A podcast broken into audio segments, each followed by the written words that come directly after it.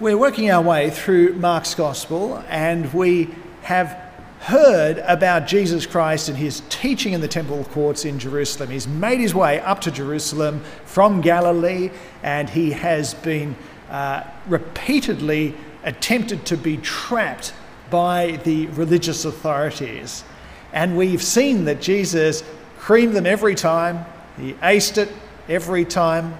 And what we do see now is that Jesus goes on to the front foot in terms of his actual attack. You're familiar with that expression? We can be on the back foot and then we can be on the front foot.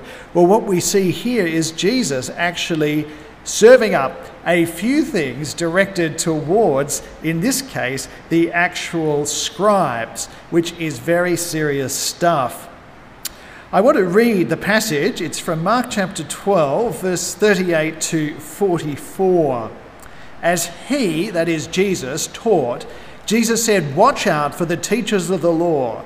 They like to walk around in flowing robes and be greeted with respect in the marketplaces and have the most important seats in the synagogues and the places of honour at banquets. They devour widows' houses and for a show make lengthy prayers. These men will be punished most severely. Jesus sat down opposite the place where the offerings were put and watched the crowd putting their money into the temple treasury. Many rich people threw in large amounts, but a poor widow came and put in two very small copper coins worth only a few cents. Calling his disciples to him, Jesus said, Truly I tell you, this poor widow has put more into the tre- treasury than all the others. They all gave out of their wealth, but she, out of her poverty, put in everything, all she had to live on. Well, that is an incredible picture, isn't it, of not only how terrible the scribes were, but also this wonderful picture of devotion by this particular widow putting in these two very small copper coins. What I want to do with us this afternoon is just to take us through that passage, um, uh, not in great deal detail, but um, also relatively quickly. And then I just want to make three points which I think are helpful for us. So let's go back to the situation. Jesus is in the court of the Gentiles. We understand it is in the temple precincts in Jerusalem. And what we're told is that he says, Watch out, in verse 38, for the teachers of the law, or for the scribes, in other words. Watch out.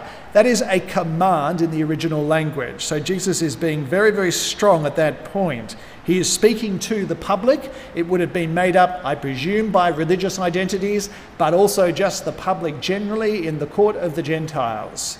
It becomes a little bit more personal as we go on and he speaks to the disciples, which I'll show you. They, these teachers of the law, like to walk around in flowing robes and be greeted with respect in the marketplace. Now, I think it's very helpful just to note in that sentence, they like to do that. There is a difference between liking to do that uh, and just doing that. Um, these people were preoccupied with that. They were uh, focused upon that. They, that was something that was incredibly meaningful for them. Now, I don't think that that means that if people wear religious robes, that they should completely dislike that and only have to do it against their actual will. I don't think that's what's being said.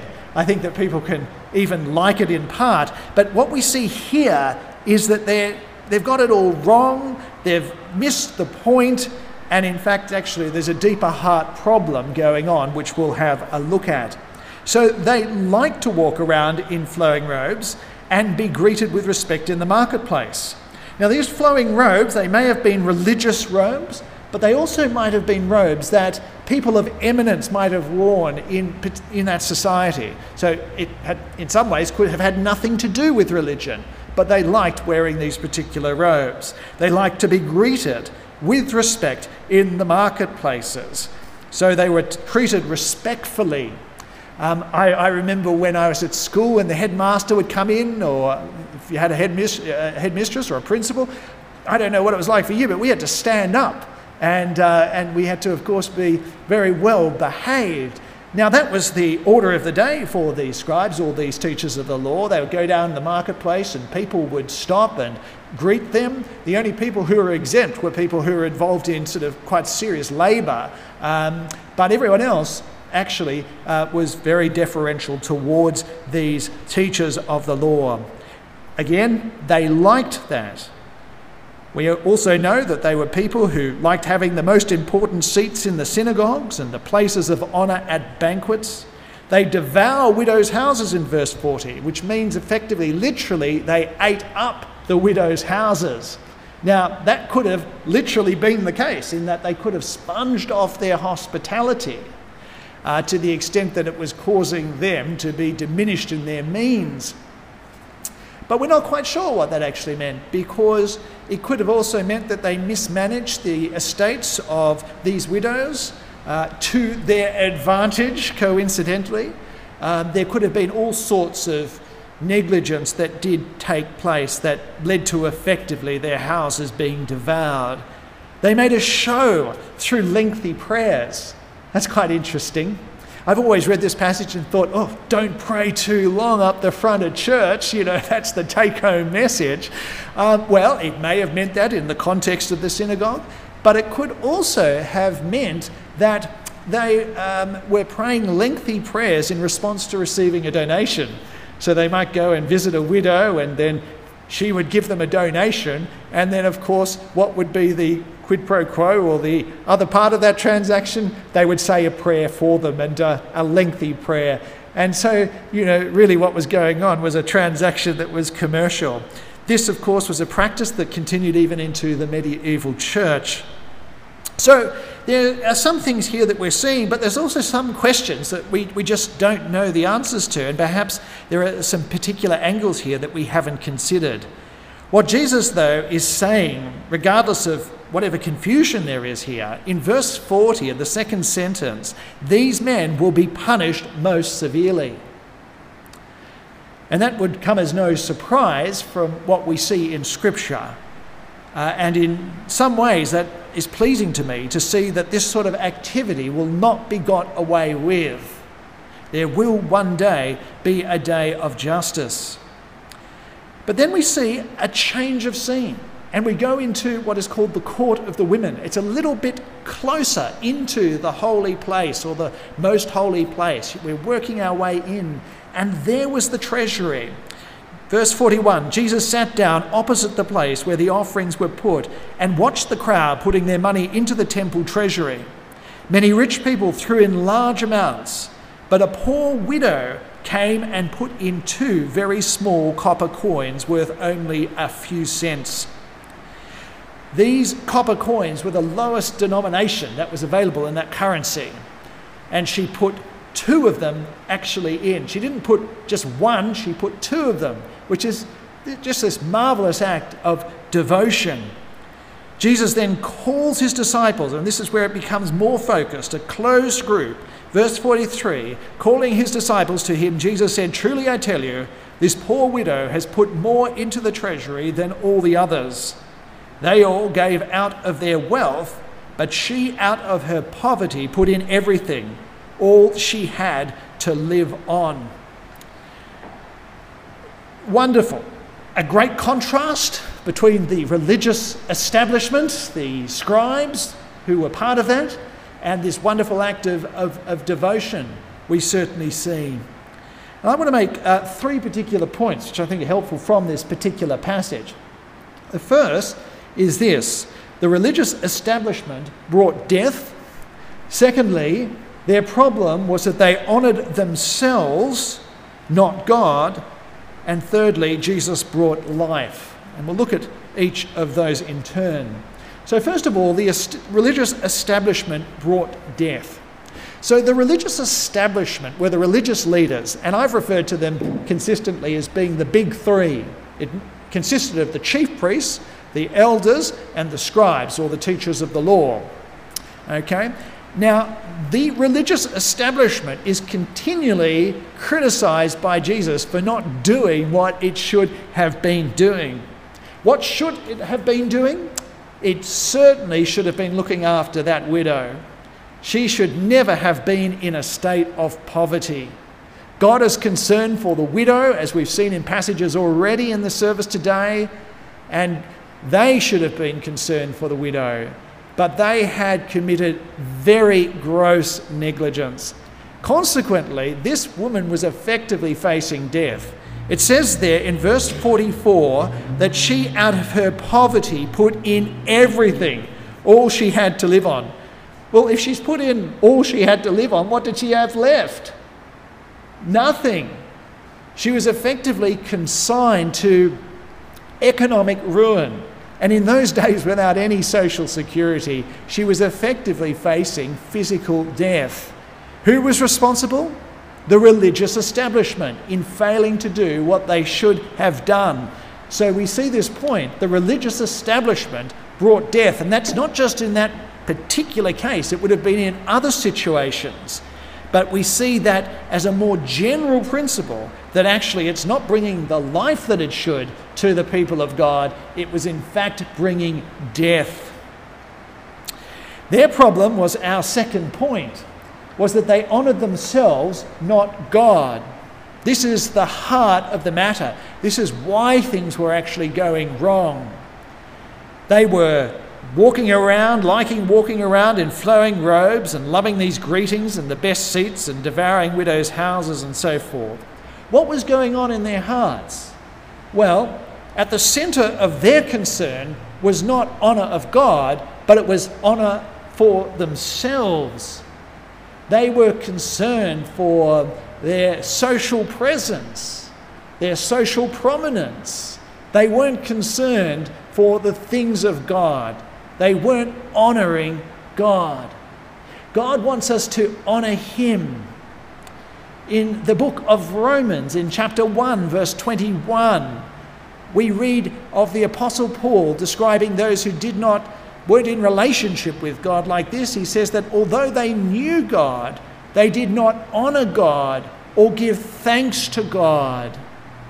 In their thinking, they became futile and their foolish hearts were darkened. God is wanting us to honor Him in the center of our being. He wants us to glorify Him, in other words. It's a very, very difficult thing to do. It's not what we, by human nature, want to do. We naturally want to honour ourselves. And that is what they had free rein and were doing and consequently it was leading to effectively death. Their problem was that they honoured themselves and not God. Religious leaders, they can do that still to this day. They can be concerned not about honouring God, but about honouring themselves. But it's not just religious leaders that are a concern. You and me, we are people who can fail abysmally at this. We can be people who are more concerned about honouring ourselves than God. So the religious establishment brought death. Their problem was that they honoured themselves, not God. But the great news of the gospel is our third point in that Jesus has brought life.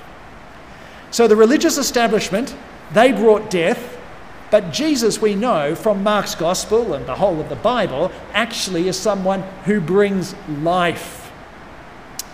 Verse 44 is just such a helpful verse just to keep coming back to. This woman put she gave she put in everything, all she had to live on. She was effectively giving her life in devotion to God. Who would give his life in devotion to God?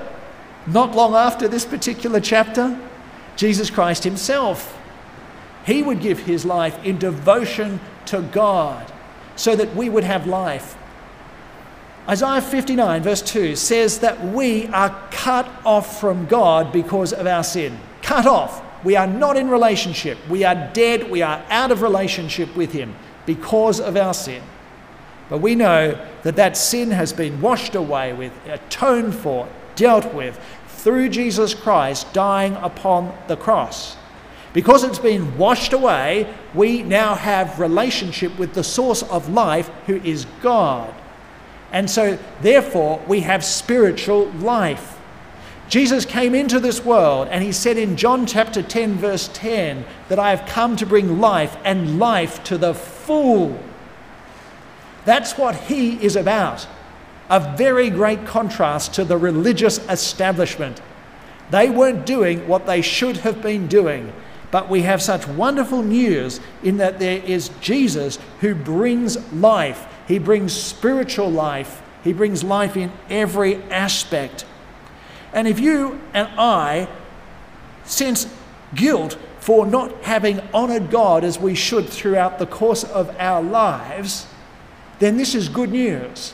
Because what has Jesus come to deal to do to deal with this sin? He has died on that cross so that sin is all washed away. So when we repent and believe, we can be assured that we have this spiritual life now and for eternity. The more we realize what He has done on that cross, the more we will honor God. So, we have seen that the religious establishment has brought death we have seen that their problem was that they honored themselves, not God. And we have seen that Jesus has brought life. The final thing I want to do with you today, just to conclude, is to take you back to verse 38. Jesus said there, Watch out for the teachers of the law. Watch out. That is a command, it is strong language. He is saying, Don't have anything to do with them. Do not side with them. If you side with them, you will meet the same outcome. And they, that is one of punishment that is most severe. Jesus has come into the world and he is offering alternate leadership. And he is saying, Side with me. Make sure that I am your leader. Make sure that I am your Lord. And make sure that I am your Saviour. Well, let us pray that this would be all realised by us. Our Father in heaven, it's such a deplorable situation that we read of, but perhaps it's not very far removed from our own hearts. We are sorry, Father, that we do not honour you as we ought. We pray Father, that we would know this forgiveness that you extend to us through your Son, the Lord Jesus Christ, who has come into the world as Saviour. Please enable us to be people who know that we are not separated from you, that we are not cut off from you. Please enable us to realize true spiritual life in all of its fullness. You long to give it to us. We pray, Father, that there would be nothing that separates us from you. Father in heaven, we also pray for the many lost who are dead people walking. We pray, Father, that you would have mercy upon them and that they would be people who come to know you and to love you, to serve you, and to be people who have spiritual life. And we ask this in Jesus' name. Amen.